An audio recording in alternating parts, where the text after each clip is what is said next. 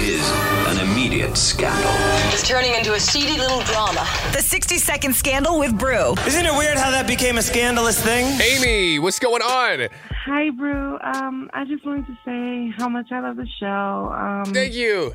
I just recently begun carpooling with the coworker who lives nearby. Mm-hmm. So it's like convenient, but there's a slight issue. Um, the cleanliness of her car. Oh, Yeah, so it's like um, old food items, and in the back seat there's like a collection of empty water bottles. yeah. and I'm genuinely concerned that the odor from her vehicle might be lingering on my clothes throughout the day.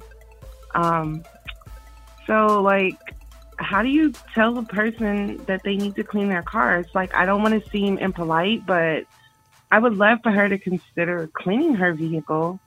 I even thought about um, her birthday is coming up. You know, um, it's right around the corner, so I was just kind of contemplating maybe giving her a car wash gift card. Do you think that's a good bet? Yeah, that's a smart way to do it rather than like trying to hurt her feelings. You just have to make sure it's exterior and interior. Otherwise, she'll get the message. It's like if it's only an interior cleaner one. Um, so, pros, you gotta, you know, your car's cleaner for a bit, but the con is you gotta buy a VIP car wash package. So, I guess it depends on how bad you want the car cleaned, you know? Oh, it's worth it. All right. Well, I would say go for it. Um, otherwise, you have to drive or just stop carpooling, you know? Best Pray of for luck. me, guys.